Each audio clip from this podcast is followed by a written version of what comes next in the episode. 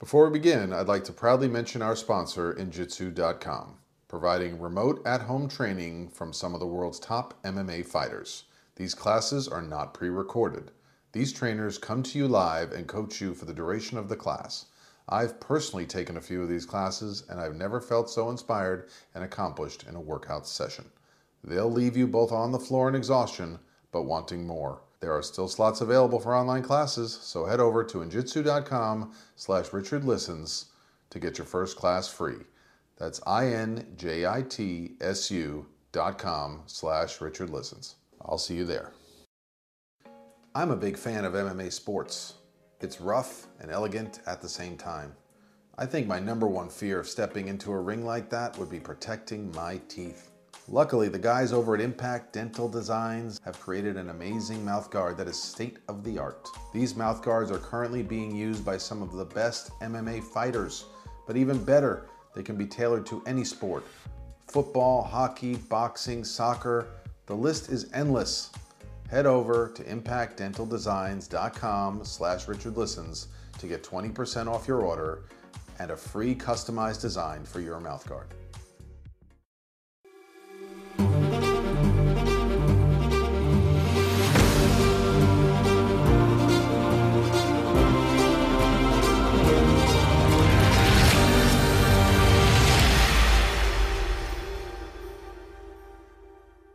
Everybody, and thanks for joining us for yet another edition of the Richard Listen Show.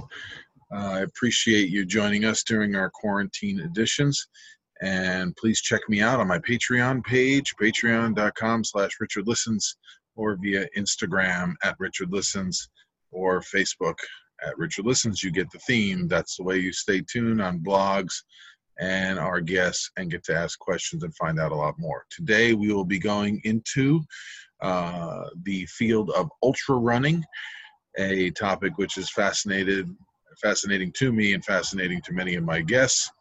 Uh, my guest today, Mr. Kirby Ingalls, is an author, he's a career coach, and also an ultra runner with a cause to give back to veterans. So, without further ado, I'll be welcoming on Mr. Kirby Ingalls. I mean, there's so many areas I'd like to begin with. I mean, you do so much. You're an author, you're a coach, uh, I believe you host your own podcast. Mm-hmm. Uh, how did you get started in in ultra running? And you ultra run it's it's for a cause, or uh, you know you you seem yeah. to be raising money for veterans. Is that correct?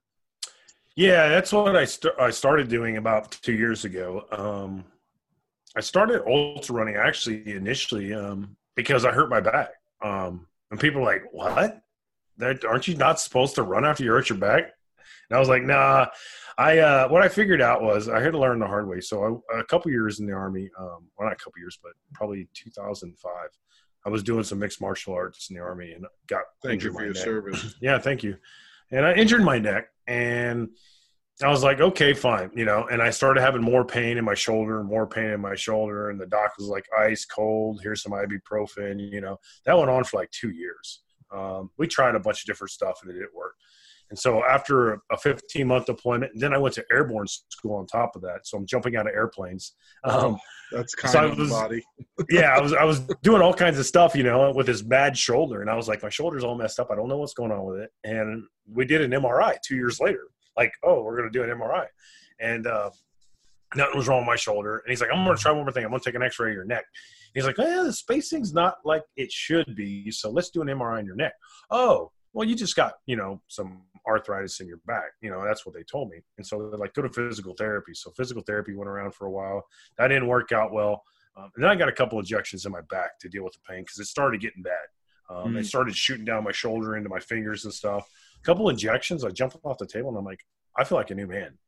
Um, a couple years later, I started going through divorce and I started to run again, you know, and I started like you know, trying to just to clear my head, you know, and find some space and timing. Um, and I, I started enjoying it, you know, and I was always a great runner in the army, but I ran track a couple years in high school or not high school, but junior high. And I just never thought much of running, you know, I was like, why do people like to run? And I never, you know, I was good at it, but why would you want to do that? You know? And, uh, but after a while, you know, I just like, yeah, there's something to this. And I was like, you know, and I talked to a surgeon. He's like, oh, you got to slow down. You got to stop everything you're doing. You know, um, You need to ultra run on a- running, just for my listeners, ultra running is done at a slightly slower pace to go further distance. Is that correct? Oh yeah, definitely. Yeah, it's hundred percent. You're right. Um, but this surgeon, you know, he was like, uh, "Stop everything." You know, you're gonna you're gonna be in a wheelchair by your seventy. And I was like, you know what? Forget it. If I'm gonna be in a wheelchair by the time time I'm seventy, I'm just gonna clear my bucket list today. And so I went out. I found I was looking for a 5K race because I wanted to run a marathon. I'm like, well, I got to build up to a marathon. And uh, I found a 10K race and I ran it. And I finished third in my age group. And I'm like, wait a minute. And so I ran a 5K the following weekend. And I was like, oh, wow, third in my age group again. There's something to this. So I entered a series called Mid American Racing Association in Kansas City and I actually won first place in my age group that year. So it's a NASCAR style racing circuit. And so I was like, Mm. okay. And then, so what's next? Right. So, and I'm starting to feel better. My back's not hurting as bad. You know, I'm actually doing well. And, uh, it was trail running. And I was like, okay. And I did my research and trail running is supposed to be really good for your joints, your back, your ankles, you know, cause you're not You're running not on, on a concrete. on a concrete you're running on a can not running on a candid road and you're actually flowing through the trails you know moving left and right so it's actually good exercise for you and uh, it's slower and it's softer and that's what was the big deal so i was like ah what's this ultra running thing and they're like yeah and i'm like 30 miles and i'm like wow my first race was a 40 miler instead of a 30 miler so i just keep going bigger right you know i've never ran a half marathon or ultra uh, no, sorry i haven't never ran a marathon so my first race was a 40 miler then I did a 30 miler, and then I did a 50 miler uh, in my first year. Uh, Wow. I, I mean, loved did you it. run? Did you train with others? I mean, a lot of Yeah. talk about the military. You run in a pack. You, you know, you. My father was always, you know, repeating, you know, your left, your left, you know, all the different chants. you know, Yeah. I mean, running by yourself is is a lonely, lonely journey. Um, did you? Did, was it was it purely a solo mission? Um, did you find groups of runners? What You know, it- Yeah. So what motivated me was is that divorce, right? I needed to clear my head, and I started to do that. And once I got my head clear, I found a, the trail running community has a strong network and supportive group, and I can go out there. And initially, it was just three of us meeting up every Thursday night running, and we would run in like two feet of snow. I mean, we would blaze through trails. So we were we were we were we were going after it, um, and we all had stuff going on, right? So we just got to like let it out, you know, in that two hours. then we all come back and have a couple beers, you know, and just relax and you know hang out with each other. And it was just a group of guys, and then the group grew from three or four to eight, and then twelve, and then it just kept growing like that. And it's just a huge community. It's up in Kansas City. It's called the Trail Nerds, and they still do it every Thursday night. Um, and I'm actually running a virtual race because of COVID nineteen and everything. I saw that. Yeah, on. explain to us how that's going to work. Yeah, so basically, I report what my watch says, the data on my watch, and it gets uploaded to an app called Strava. And uh, so they check it for verification, but I load the data up through Strava and I actually just run what I'm supposed to run. So since everything is canceled, they call it the Tour de Everything Canceled after the Tour de France. So Right. and it's it's a Tour de France style running uh, uh, circuit. And so uh, I think the first day I had to run like six miles on the trails. Um, the second day I had to do uh, 11 miles in a mountain stage, and I had to do at least 1,200 feet of elevation, and actually did around 3,000. Um, and then uh, uh, today it was an easy day, so I had to do two miles on the flat road surface. So um, so every day is a new challenge, and so it's the hills, the the flats, and the mountain stages. And so we just go through this for 21 days, uh, and we'll run about 152 miles. And so each race, or not each race that I do, but each week, or you know, every big day, like the 11 or 12s, and there's actually a marathon in there.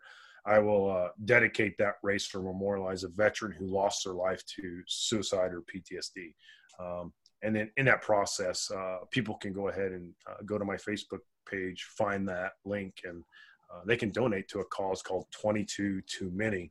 And uh, that's what they do. That's the whole purpose behind uh, their mission is to bring awareness to veteran PTSD. And the thing that I love about it the most is that, you know, I went through my own dark time um, after in the military. ask. Yeah, so it, it affected me personally. So I had a cousin that committed suicide that I was close to.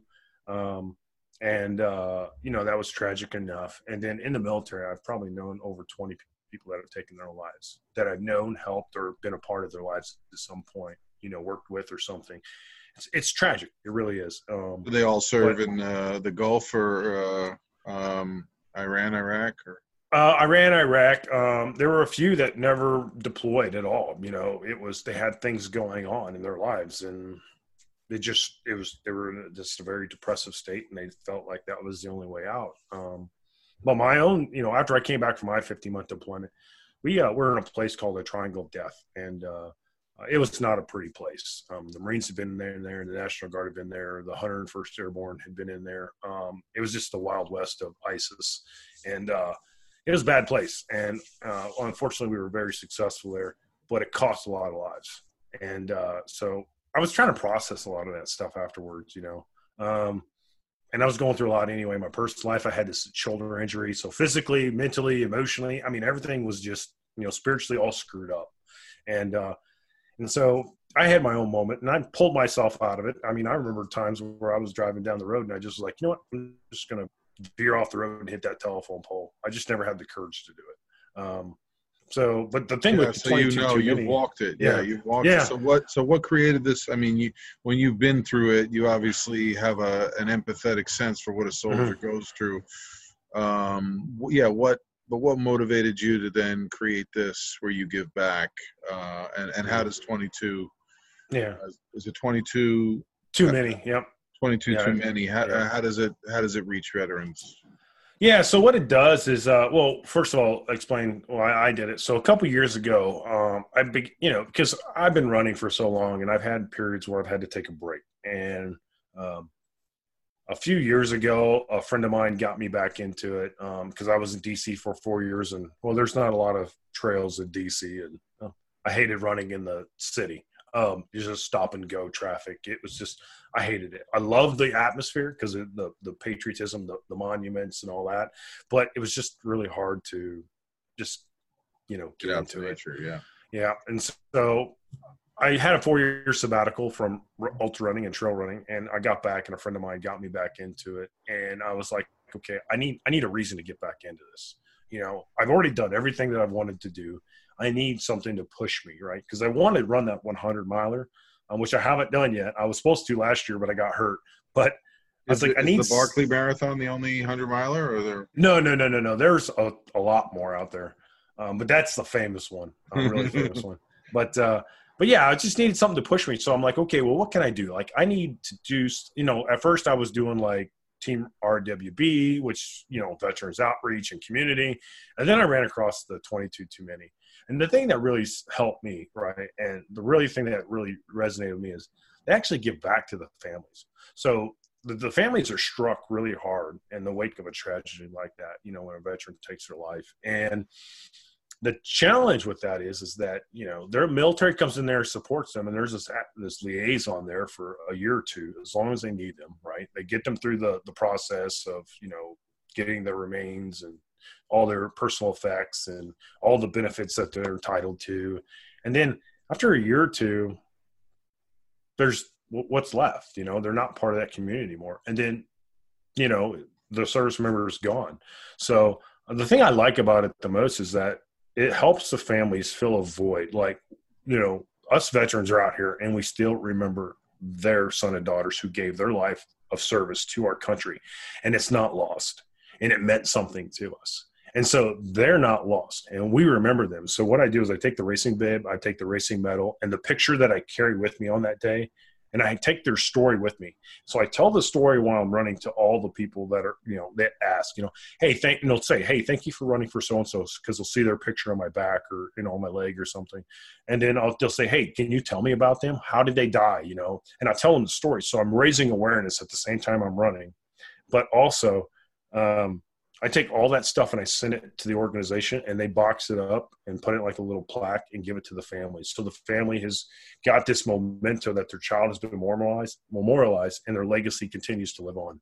Um, and so uh, I'm kind of getting the chills right now talking about it. Yeah, But, uh, yeah. I mean, you know, I- it's just, my father it's was huge. a my Yeah. father was a, a Korean War veteran. We lost him last year, and it just Mm, every to hear time I yeah. see, yeah.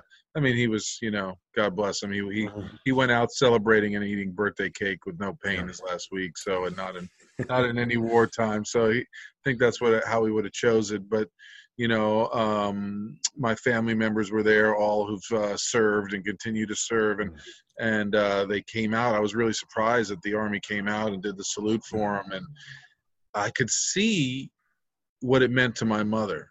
Uh, and, and you know, this is not suicide, Yeah. but I could see the the power of being handed the flag, hmm and somebody was kind enough to go and get uh, the case to hold the flag by the Mhm. time we reached the house. So Mm. that means so much to her. Uh, you know, Yeah. having something, you know, and having lost close friends to suicide and, and knowing what their families go through and the grief and loss, the Mhm. fact that you are creating a lot of what you know we need to heal that you're creating ritual that you're creating you said you carry the story forward Mhm. and that's really the power of legacy the power of a life you know that that impacted others Mhm. and i think that's really what you know every parent wants for their child is that their sacrifice um w- was was meaningful in some way so that's so beautiful um Yeah. Thank you. Yeah because i know the parents probably go through a lot of uh Yeah.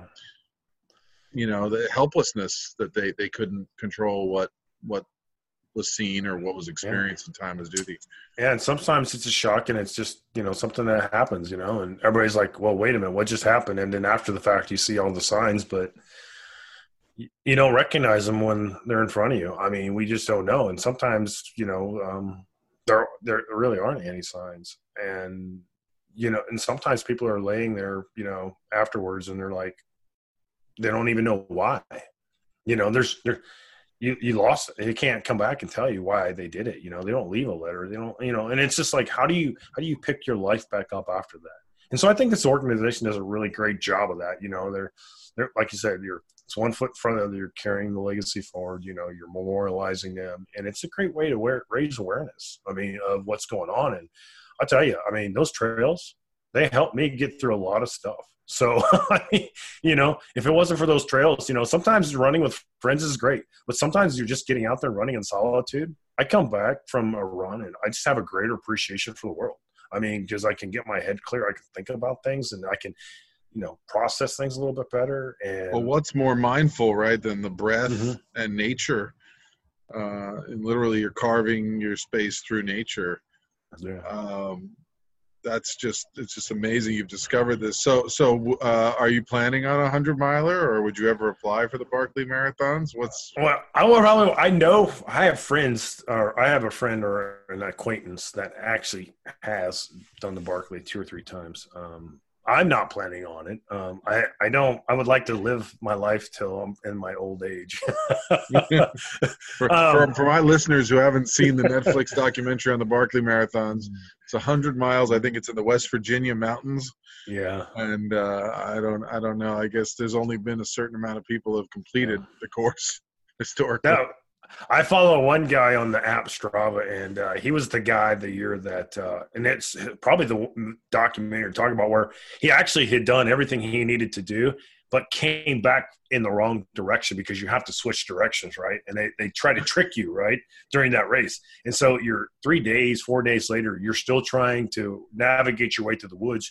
You may have gotten maybe an hour of sleep during the whole course. You're in the rain and the mud and the cold, and you're just like you're out of your wits, right? You got to collect these pages to this book. And the guy had done everything he needed to do, but he came from the wrong direction. And Oh, he barely time. You know, he made it by like 30 seconds, and it didn't count because he came from the wrong oh direction. yeah, they make all So- these crazy rules, huh? yeah. So it's it's a really interesting um documentary. And uh i just you have to be on another level to be able to do that um and just to attempt it really and survive a day. Um uh, my hat goes off to those guys so but i'll just try a hundred somewhere. Um i've got a Yeah. few in mind but uh it takes some support and i have a good group of guys that are behind me and going to support me so um, when that day comes, I, I got to heal up a little bit of back injury that I've been suffering through a little bit, but um, this, Yeah, to this be is out part of that there process. and physically be so spent, you have to know you have a medical team, nutrition. Yeah. Uh, I think guys have their wits about them, understand the course, know you as a person. Because there's days where I've seen guys out on the ultra marathons and stuff, and they're like, "You're like, I want to quit." And they're like, "No, no, you're not quitting. Here, listen to this podcast and they made like a like a special playlist just for you because they know the type of music you like and so it gets you going again right for another 10 more miles so they there's tricks to keep you going you know so you, succeed and that's their job is to help you get there without actually forcing you to do something really Wow. bad to yourself This is But- whole specific Yeah. coaching business you can Yeah. you can focus on. Yeah, it's it's it's fun. It really is. I don't know if I would want to coach it, but uh, it's a lot of hours, a lot of hours, a lot of training. So, Will It's you fun. help? I Will you help people train for a regular marathon or half? oh yeah, I mean, I've done that before, and I've helped people out. There's a I I learned a technique uh, while I was in the army called pose running technique, and it's a a, new, a natural way of running, and uh, it actually helps people and eliminates a lot of injuries. And so I, I don't mind teaching that. It's it's a really interesting technique, and uh, it's uh it uh it's it's it's pretty useful. Um, it's helped me improve. Actually, I've seen soldiers like who are failing their physical fitness test improve their uh, two mile run time by about four minutes. Oh So- wow! Yeah, and so we were able to help them meet past the standards and continue on and get through their service. So, um, but yeah, there's there's there's a lot of stuff out there like that that can help people out. So, um, So how about uh, the this the treatment for PTSD for vets in general? Are you are you noticing more services being provided or more awareness? Uh, what's you know what's happening in the trends in that area? You know, the things that I've seen, um, I don't chase down the therapies too much, but I have noticed that there's a lot of alternative therapies being offered now. Um, and the Veterans Affairs getting really great about approving a lot of those alternative therapies, therapies that aren't really offered on when you're on active duty in the military service. And so there are more therapies um, afterwards. The one that's interesting that I'm kind of curious about is the uh, uh, uh, I think it's called like cryo chamber therapy. It's that same thing that the divers go in when they get when they come up too fast. If you know what I'm talking about, you know divers who dive in the water and they come up at, out of the water too fast and they Yes. get the uh, uh, what's it called the um I can't the I some think I think of equilibrium. yeah some kind of just yeah that, that equilibrium and uh, I can't I can't remember what the term is called. There's like a slang term for it. hyperbaric chamber is that it? Or yeah, that's a hyperbaric chamber. Um, the bends, I think. Oh yeah, they get the bends. That's Oh, what bends. it is. Yeah, and then so they put them in a hyperbaric chamber, and they're saying that the hyperbaric chamber can help treat PTSD. So um, I don't know. I'm learning a little bit more about it. I heard about it um, a couple months ago, so I haven't done a lot of research, but Mhm. I've heard other people talk about it as well, and so that seems to be a new trend out there. Um, Yeah, so if it I- works, it works. Yeah, I added, uh, you know, EMDR, eye movement desensitization and reprocessing to my practice. Um, and I was pretty amazed at, at the research I saw at last year's conference because it um, involves bilateral stimulation for, for it's a complicated word for basically saying that while someone is discussing something very upsetting, that it gets them into their body and kind of has your, it kind of tricks your brain. So from either eye movements or through tapping, uh, it gets the body away from the same story uh, and, and allows the, you to recreate a different ending. Uh, you know how you may have wanted things to go to go differently or what you needed to go differently, so that your body can at least process that emotion out. So um, I found that to be helpful. But it sounds like before they even get to the therapy, uh, just the stigma to reach out for help or the willingness to ask for help. I mean, what do you think the barrier is for a lot of a lot of young soldiers? Uh, you know that that's the hard thing. Um, I didn't really reach out either, and you just don't want to feel like you're weak. You know, um, yeah, you need help. You know, and people look down upon you. And even when I tried wanted to get my divorce, I was like, man, this is embarrassing. You know, um, it's it's it's really that's what it is. You know, and we have the to get over being a soldier and tough Yeah. and having it together. you know, even, even being a man, you know, and it's like, you know, my mother got divorced three times when I was growing up, and I'm like, God, I don't want to go through this again. You know, I don't want to follow my parents' footsteps. You know, I said, I promised myself I wouldn't do this, and I have to now. You know, it's like you don't want to go through that. You know, and and for me, I, you know, for me, the healing part was just talking about it later on. You know, I mean, I pulled myself out of it, but at some point in time, you know, I kind of got through life, and I had to make some significant changes in my life, but I was lucky to have that awareness. Uh, and to have certain things that happened to me. Uh, one of the things was I read a book called um, Super Better by uh, Jane McGonigal, and uh, she talked about post traumatic stress growth. And I was like, "Ooh, that's interesting." And uh, I was as soon as I read it, I was like, "Become stronger than you were before." And I was like, "That sounds really cool. Let me try this." Right. You know? Instead And of I- taking you know, a look at the stigma and the shame behind Yeah. it, looking at it as periods of conflict and, and Mhm. pain can be what makes you who Yeah. you are. Yeah, and I'm a big fan of it now. I mean, and I really I spend a lot of time, even in my coaching practice. You know, when people are going through challenges or really tough times, I'm like, look, it's like you can emerge out of this stronger than what you entered into it. I was like, but you have to believe that first. You know, you have to believe that you're going to come out on the other end better. You know, or you, there's a possibility. You know, if you don't have any hope, then it's it's going to be pretty bad. so Right. you have to find that glimmer of hope. You know, that's something that you know you can push through, push for. Um, and uh, I think a lot of that too. Uh, I spent some time in um, the the tri-state area of DC. You know, Maryland, Virginia, and DC. Mhm. And uh, one of the things that I learned while I was there was I uh, I started doing high school uh, officiating high school baseball. Um, and I started out in Missing baseball levels. right now, Kirby. I know, I know. right. But I started out in the lower levels, you know, and I didn't want to play baseball anymore, you know, um, especially men's league baseball because it's about who you know and which, you know, blah blah blah. But you know, it's not really about talent and you know statistics and stuff like that. But um, it's more about buddies. But you know, and I just didn't really want to get into politics of playing baseball with a bunch of guys. So um, I love the sport, so I was like, let me officiate, let me try this out because I can make some extra income with this too. And uh, you know, maybe I'm, if I'm good enough, you know, and maybe I can get up there, maybe into college ball or something like that. And uh, Sure. the first year I did it, I, I ended up getting a rookie of the year. And people ask me like, what, what was it that made you, you know, rookie of the year um, that year uh, for the mid Atlantic umpires? And uh, I basically told them I was like, it's visualization. Uh, I would, you know, go out there just like a ball player would, right? You know, or any other professional athlete. I would go out there and I'd just sit in my car. I'd get to the game about 45 minutes early, put on my, you know, shin pads and chest protector and get ready. And I just sit there, you know, in my lazy chair behind my car with the trunk open or my, or my um, you know, whatever that camping chair is. And uh, I would just put in some headphones, listen to some music, and I would visualize myself calling the perfect game. And games went well for me, you know, like calling the calls, having strong, you know, um, arm and hand signals, you know, running up the first baseline, you know, on a bunt, you know, doing those types of things, you know, doing the rotations and stuff that umpires do.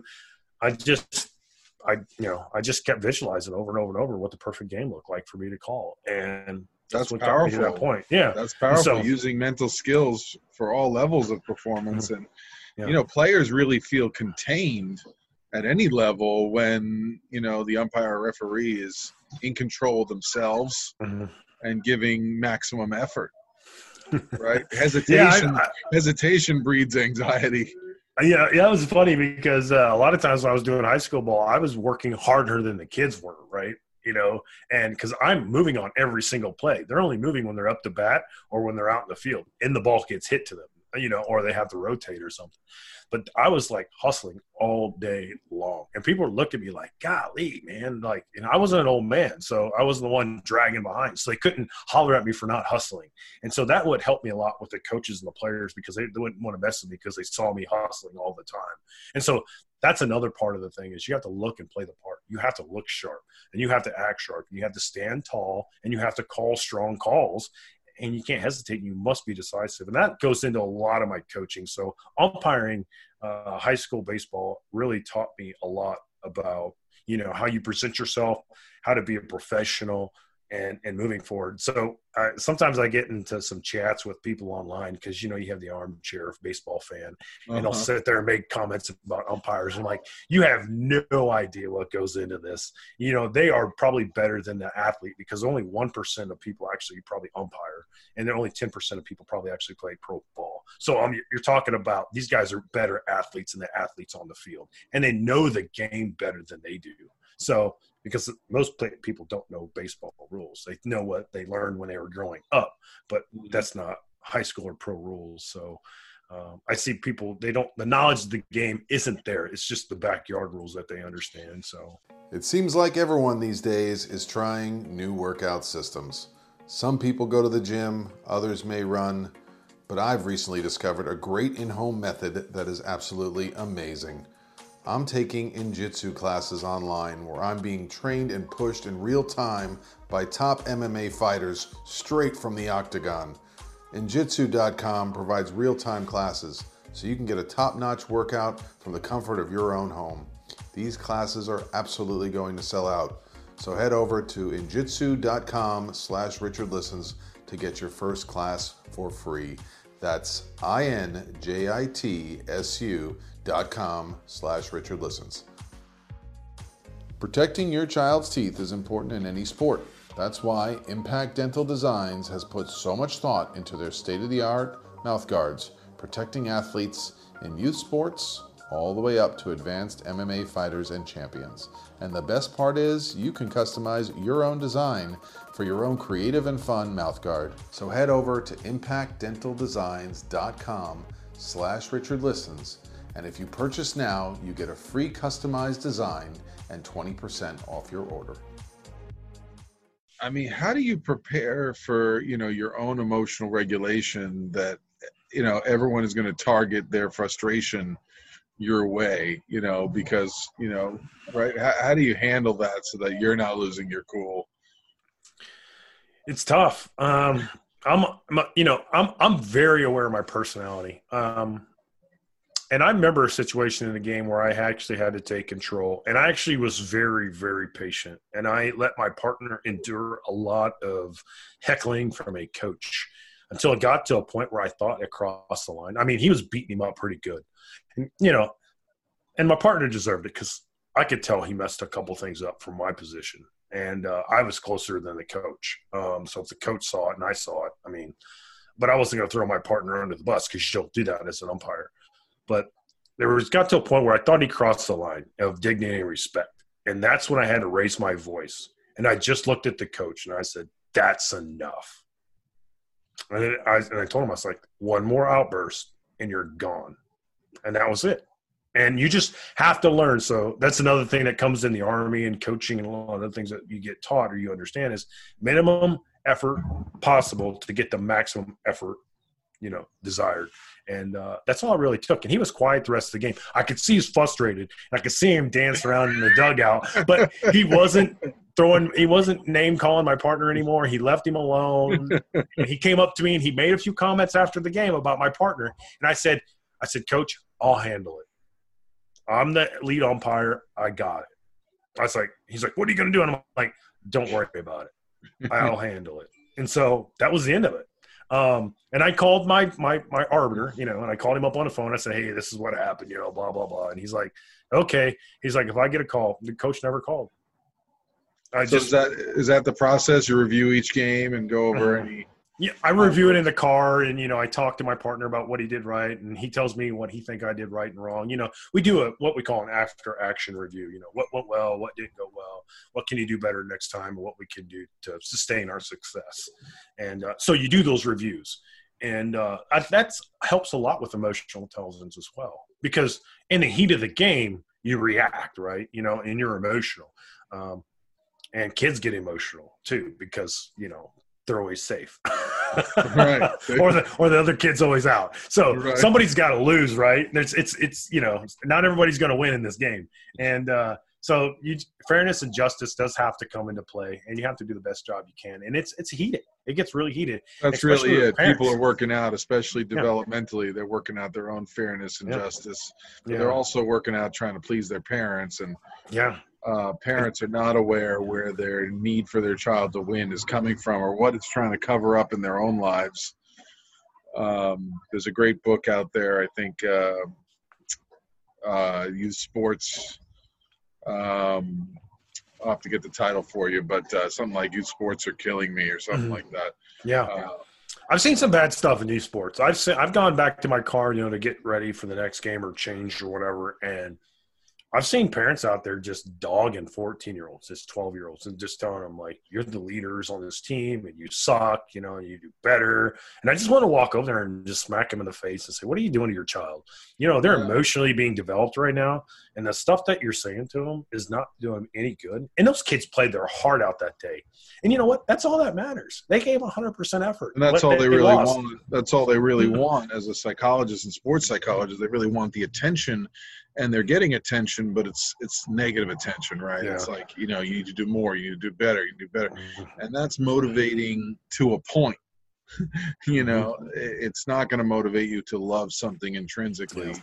because you just Well, it's going to make them hate the game that they love so much, and a game that teaches them leadership and skills and you know things in life. Um, yeah. I, can tell you still- about ultra Yeah. ultra running and baseball has taught me a lot about life. If you just sit back and look at it and be like, you know what, that's interesting. That you know, that's that's a life application right there. You know, yeah sports Um, teachers i just- still it- talk i still talk to a lot of my basketball teammates and there was like uh one coach who was we had the most fun team. The head coach like was so calm and jovial that like the assistant coach kind of ran the team but we loved them Mhm. both. They worked well together and our whole team was like a family.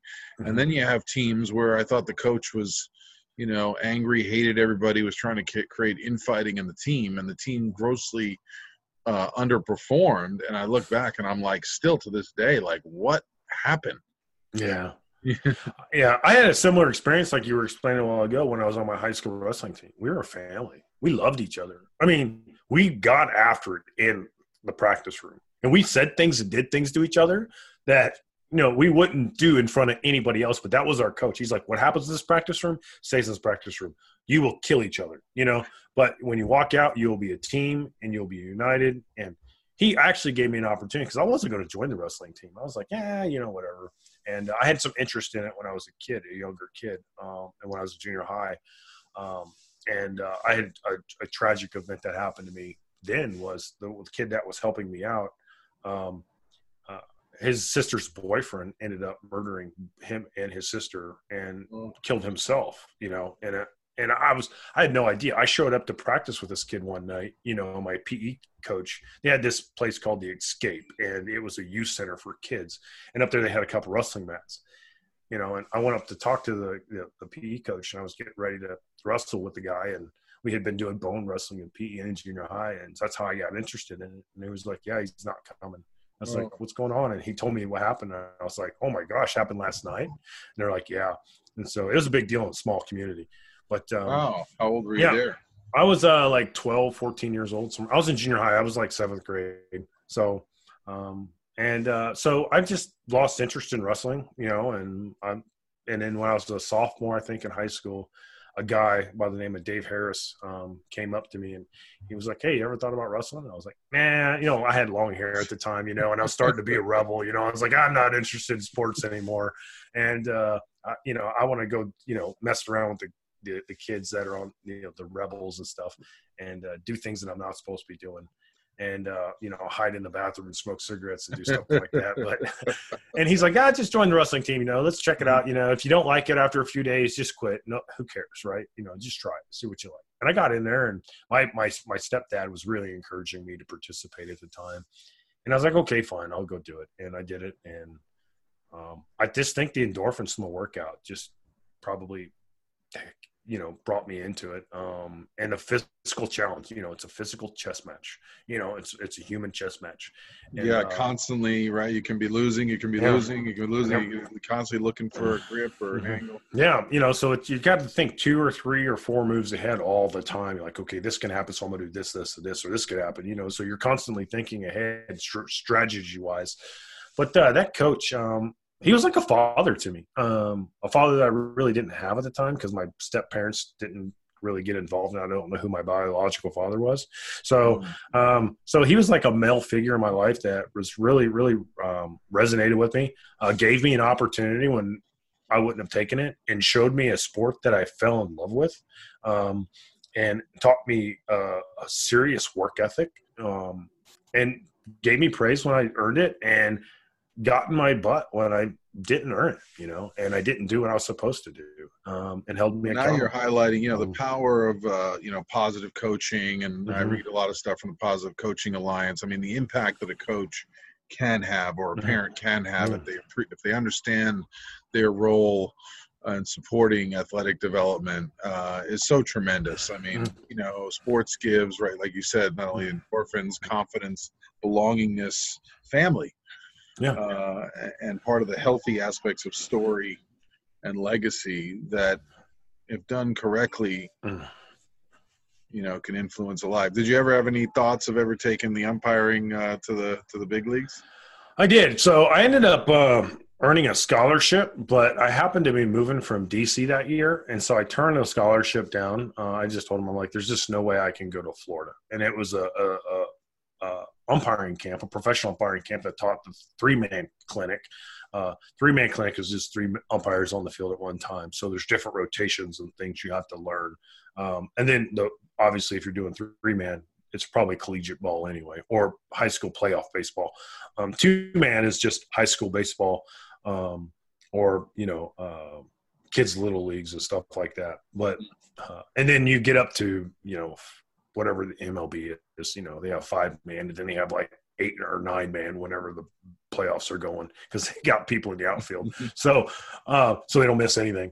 But, uh, but yeah, you know that college ball is a three man um, for the most part. So I had that opportunity to go to college ball. I mean, I could have went to the clinic, which would have opened up the door. If you don't go to the clinics, the doors don't open. So you got to get in the clinic and you got to do the training. So i showed up to everything. And i i knew like and that's the thing about mentoring that i don't think a lot of people know. Like when we were getting evaluated i was going to these camps they would go to on the field you'd, you'd be in a game and then they would put a couple umpires on and the rest of us would sit in the bleachers and watch. Well i wouldn't watch. I went down by the uh, evaluators who were already collegiate umpires and i would listen to them and they would ask me questions about what was going on in the game and I would tell them, and they'd say, "Well, check this out, watch this," and then I would lock. So they were actually seeing the plays happening before they were really happening and watching the movements and stuff. And I was picking up inside information from them. And so I was learning by just, you know, listening and asking questions, and they were asking me questions, and there was this feedback loop that was going on. And so while everybody else was sitting in the stands just joking and elbowing each other and laughing about somebody messing up, I was down there listening and, and learning the game and, and, the art of officiating really is what it was. And uh, they would ask me like, "What's this guy doing wrong?" And I would have to look at him, and I had to, I was evaluating them at that point, but they were the ones who were the real evaluators. That's an important sports psychology yeah. evaluation. To not mm-hmm. you mentioned the vicarious learning, you know, watching mm-hmm. videotape or watching yeah. uh, games or other people performing that are at your level or mm-hmm. slightly mm-hmm. above your level is a really good tool. Uh, and, and uh, you also mentioned feedback, right, and evaluation. Anybody should be, if you're helping a coach uh, or, or somebody get better at something, there has to be some criteria for saying, you know, where do I want to get better at, or what am I missing? Uh, so that's wonderful that you had yeah. that experience.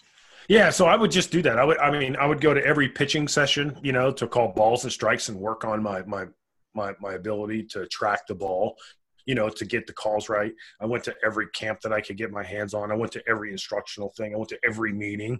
I went to every webinar they offered. And so I just met, dedicated myself and committed myself to like, that's what you have to do for success. You have to do what everybody else is not willing to do.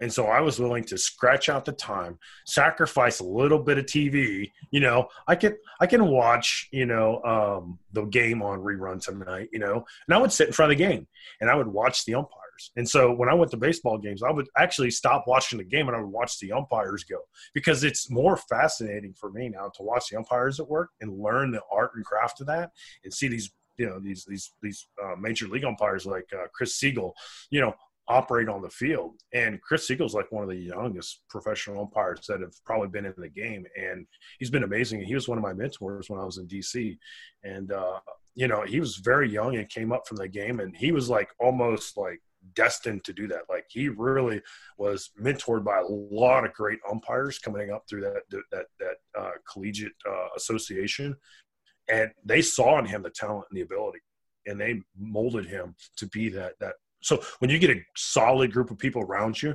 which is really good, you know, especially in sports and stuff like that, and they can Yeah. help you grow and promote you, and you know, and and pull you on the ear whenever you're screwing up and you're not doing things right because he's done some things that he shouldn't have done. You know, Well, he's a healthy, mistakes.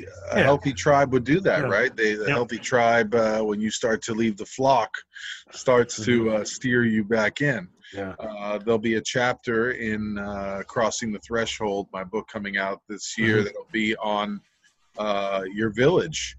Uh, you know, I didn't think it would be appropriate to talk about athletic development without who's in Yeah. your, you know, who's in your tribe or your community, uh, who's helped to shape you. Do you have mentors? Mhm. Uh, if not, who could you access that maybe you aren't? And you don't have to necessarily have a physical mentor. Like I've learned, even in the industry, you know, the coaching industry, I can have mentors from a distance. Like they don't even have to know they're my mentor. I can watch them and study them. And one of the things that Brian Tracy, Jack Canfield, and a lot of these guys in the coaching world will tell you is that find out who the top five people in your industry are. What do they do that nobody else is doing? What books are they reading? What webinars are they attending? What podcasts do they listen to? What, you know, conferences do they go to? Mm. find out what they do and you do that because that's the path to success it's not a secret they all do the same thing. Speaking of which, which podcast do you listen to, Kirby? um, well i listen to quite a few. Um, i listen to a military veteran dad um, and that's about bringing every dad home and being present at home with their families you know after going to war and all these things. But uh, um, that's one of them uh, and ben Killoy is a podcaster and he's a good friend of mine as well. Um, I also listen to capitalism.com, which is Ryan Moran. Um, it's more of a how to do business in an e-commerce world. Um, but I think there's a lot of great um, information as far as, you know, business goes as far as that. Um, and uh, I also listen to Garrett White, who's uh, the Daily Fire. He uh, created the Warrior book, um, and he has a huge tribe of men that are following him, and he's teaching businessmen um, basically how to be raw and real in their own lives and get their marriages on track and also be successful in business and yeah you know the four, what he calls the four core uh, body mind spirit soul um, so uh, so there's a lot of stuff out there like that that I listen to on a regular basis. Um, there's probably about a dozen podcasts on my phone that, uh, uh, but I listen to uh, uh, quite a few. So those are the three that are off the top of my head. Yeah, I've made it a, a habit of listening to Tim Ferriss uh, because of his interview style and uh, his lack of uh, fear in reaching out to guests that he really is curious about. And uh, Michael Gervais, uh, who has Oh, uh, Finding Mastery, uh, who's worked with the Seattle Seahawks. Uh, really enjoy his the model and how he set things up. Um, you know, uh, Kirby, in our time remaining, tell me you, you're a coach, you're an author. Tell us Mhm. about your book, how people can uh, contact you and work with you. Yeah, so um, I'm a leadership coach. I work with uh, businessmen and a few purpose-driven women uh, or mission-driven women, um, and so I do work with both genders. Not just I just try to focus mostly on men. Um, that's where my wheelhouse is, and uh, uh, but yeah, you know, I help them build, grow, and create a generational path to success. So what that really is is that's creating that ripple effect that not only resonates through their families, their business, or, or their, company they work in, but uh, you know, for generations to come, you know, uh, for the next two or three generations, whether it be their family, the business, or whatever. Uh, what I found a lot in America is is that there's very few uh, four century or four generation businesses. Um, usually last two or three generations, and a lot of the reason is because the founders uh, created a vision and a way ahead, and after two or three generations, we've lost the um, passion for that vision, and so I want to help create that vision and that's embedded in values and strengths you know which gets back to you know a little bit of psychology knowing your strengths you know understanding your character strengths and you know your values and um, a few other things. But build that strong foundation so that vision can last and it does resonate with the next two or three generations. So you can do all that at uh, www.kirbyingles.com um, now i do have a special report out right now. Um, and so the, your your fans or listeners can go check that out um, and that's the same thing as kirbyingles.com uh, forward slash uh, leadership dash coach uh, and you can get that. It's a free download, um, and it's about Share leadership. We Yeah, it's that in the about- show notes. Yeah. Yeah, it's about leadership, masculinity, and Christian men, and using a strength-based approach. And I make the argument um, using a lot of peer-reviewed research and even research that's come out of the Naval and West Point Academy.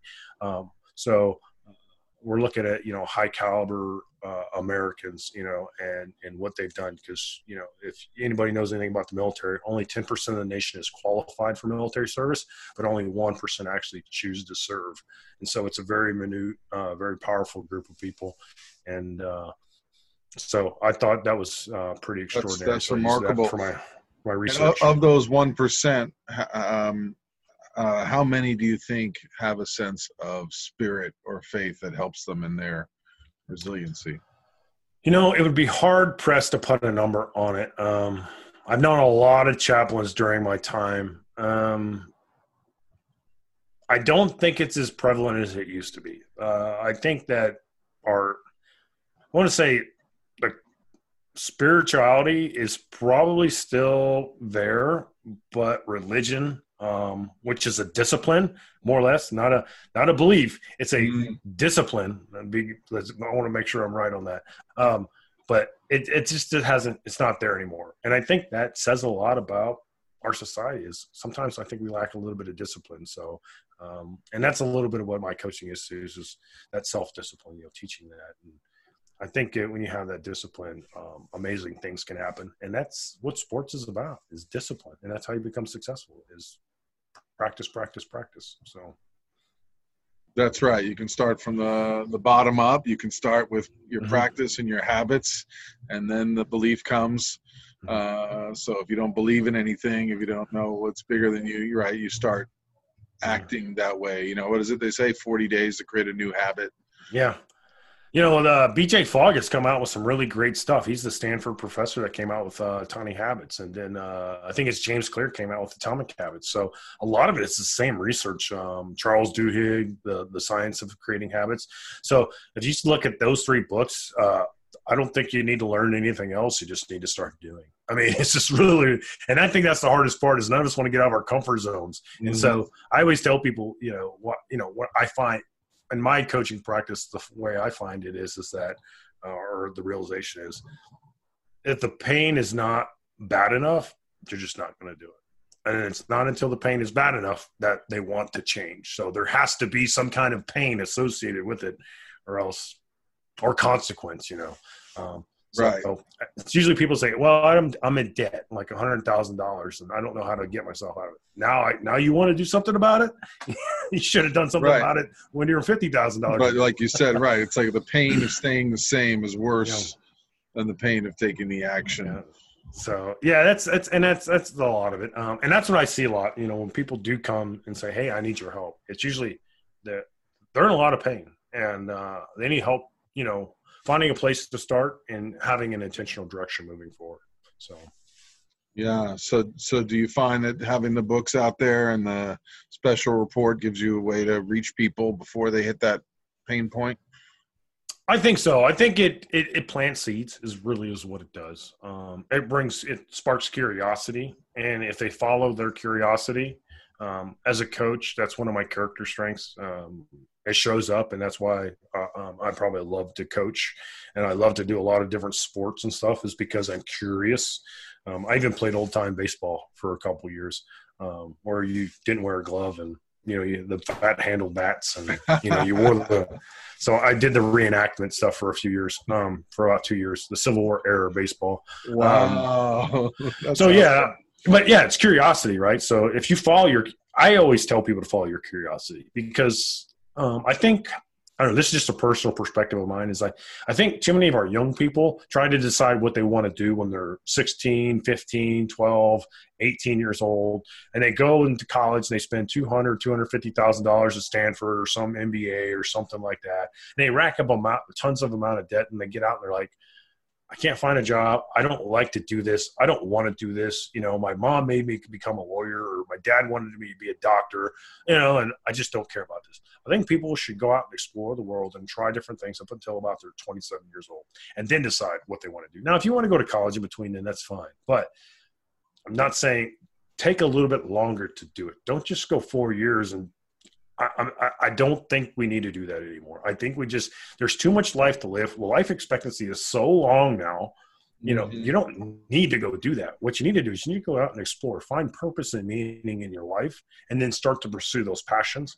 And I guarantee your passion, the profits of your life will follow your passion because I think passion is a leader. And I know a lot of people say, don't follow your passion, it's bad for business, but I don't believe that. I'm the complete opposite. I think if you find your passion and you're good at it and you pursue it, everything else is going to show up. But you got to do the work first. You have that's to terrific. do the The profits of your life will follow your passion. I think that's my key takeaway from my listeners today. Uh, and well said. You know that there's no there's no hurry. I had a friend who was on uh, her show who said that her mother told her if she was 23 and not married with a kid, she was an old maid or something when she was a kid. Like, you know, this is it's a new era. You know, take the long game. Yeah. Take time to discover your passions.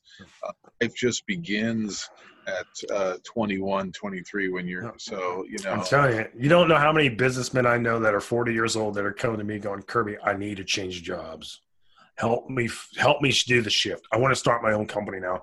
I hate this you know it, and it happens so many times and you know what it's your life is you've already done 20 years of work now you got to start over and do another 20 to 30 years you know and why you know so kirby maybe leave us with two things one how to get a hold of uh, your charity to support um, you know, fallen veterans and mm-hmm. two any tips for someone who's curious about how to take their first steps in ultra running yeah. So the first one is is uh the best way to go and support the uh the nonprofit 22 too many in my running and actually just keep up with what I do every day because it's a 21 day stage race. So I give updates every day is go to uh, Kirby Ingles on Facebook. You'll see my pretty face. Um, there's only one bald headed Kirby Ingles out there. And, uh, I'm probably the only Kirby Ingles really, but uh, you can find me on Facebook there. Um, and then you send me a friend request, I'll approve it. But uh, and then you'll get to see the charity stuff. But uh, and then after that, uh, so a tip to get into ultra running is is start slow. You know, and that's that's that's the key. When people get ready to do an ultra run, we always tell each other start slow, because if you go fast out of the gate, you're gonna burn yourself out. And so just start slow. Do one mile at a time. Go do two miles at a time. Um, go find a group of people because the trail running community cares about people. I've never found a trail running community out of all the races I've gone to in all the communities around the Midwest. And this is just the Midwest. That's my only experience. Um, they've all very receptive and they all welcome all people, all walks of life, all genders. They don't care who you are. If you love trail running, they love you and you'll fit in very well.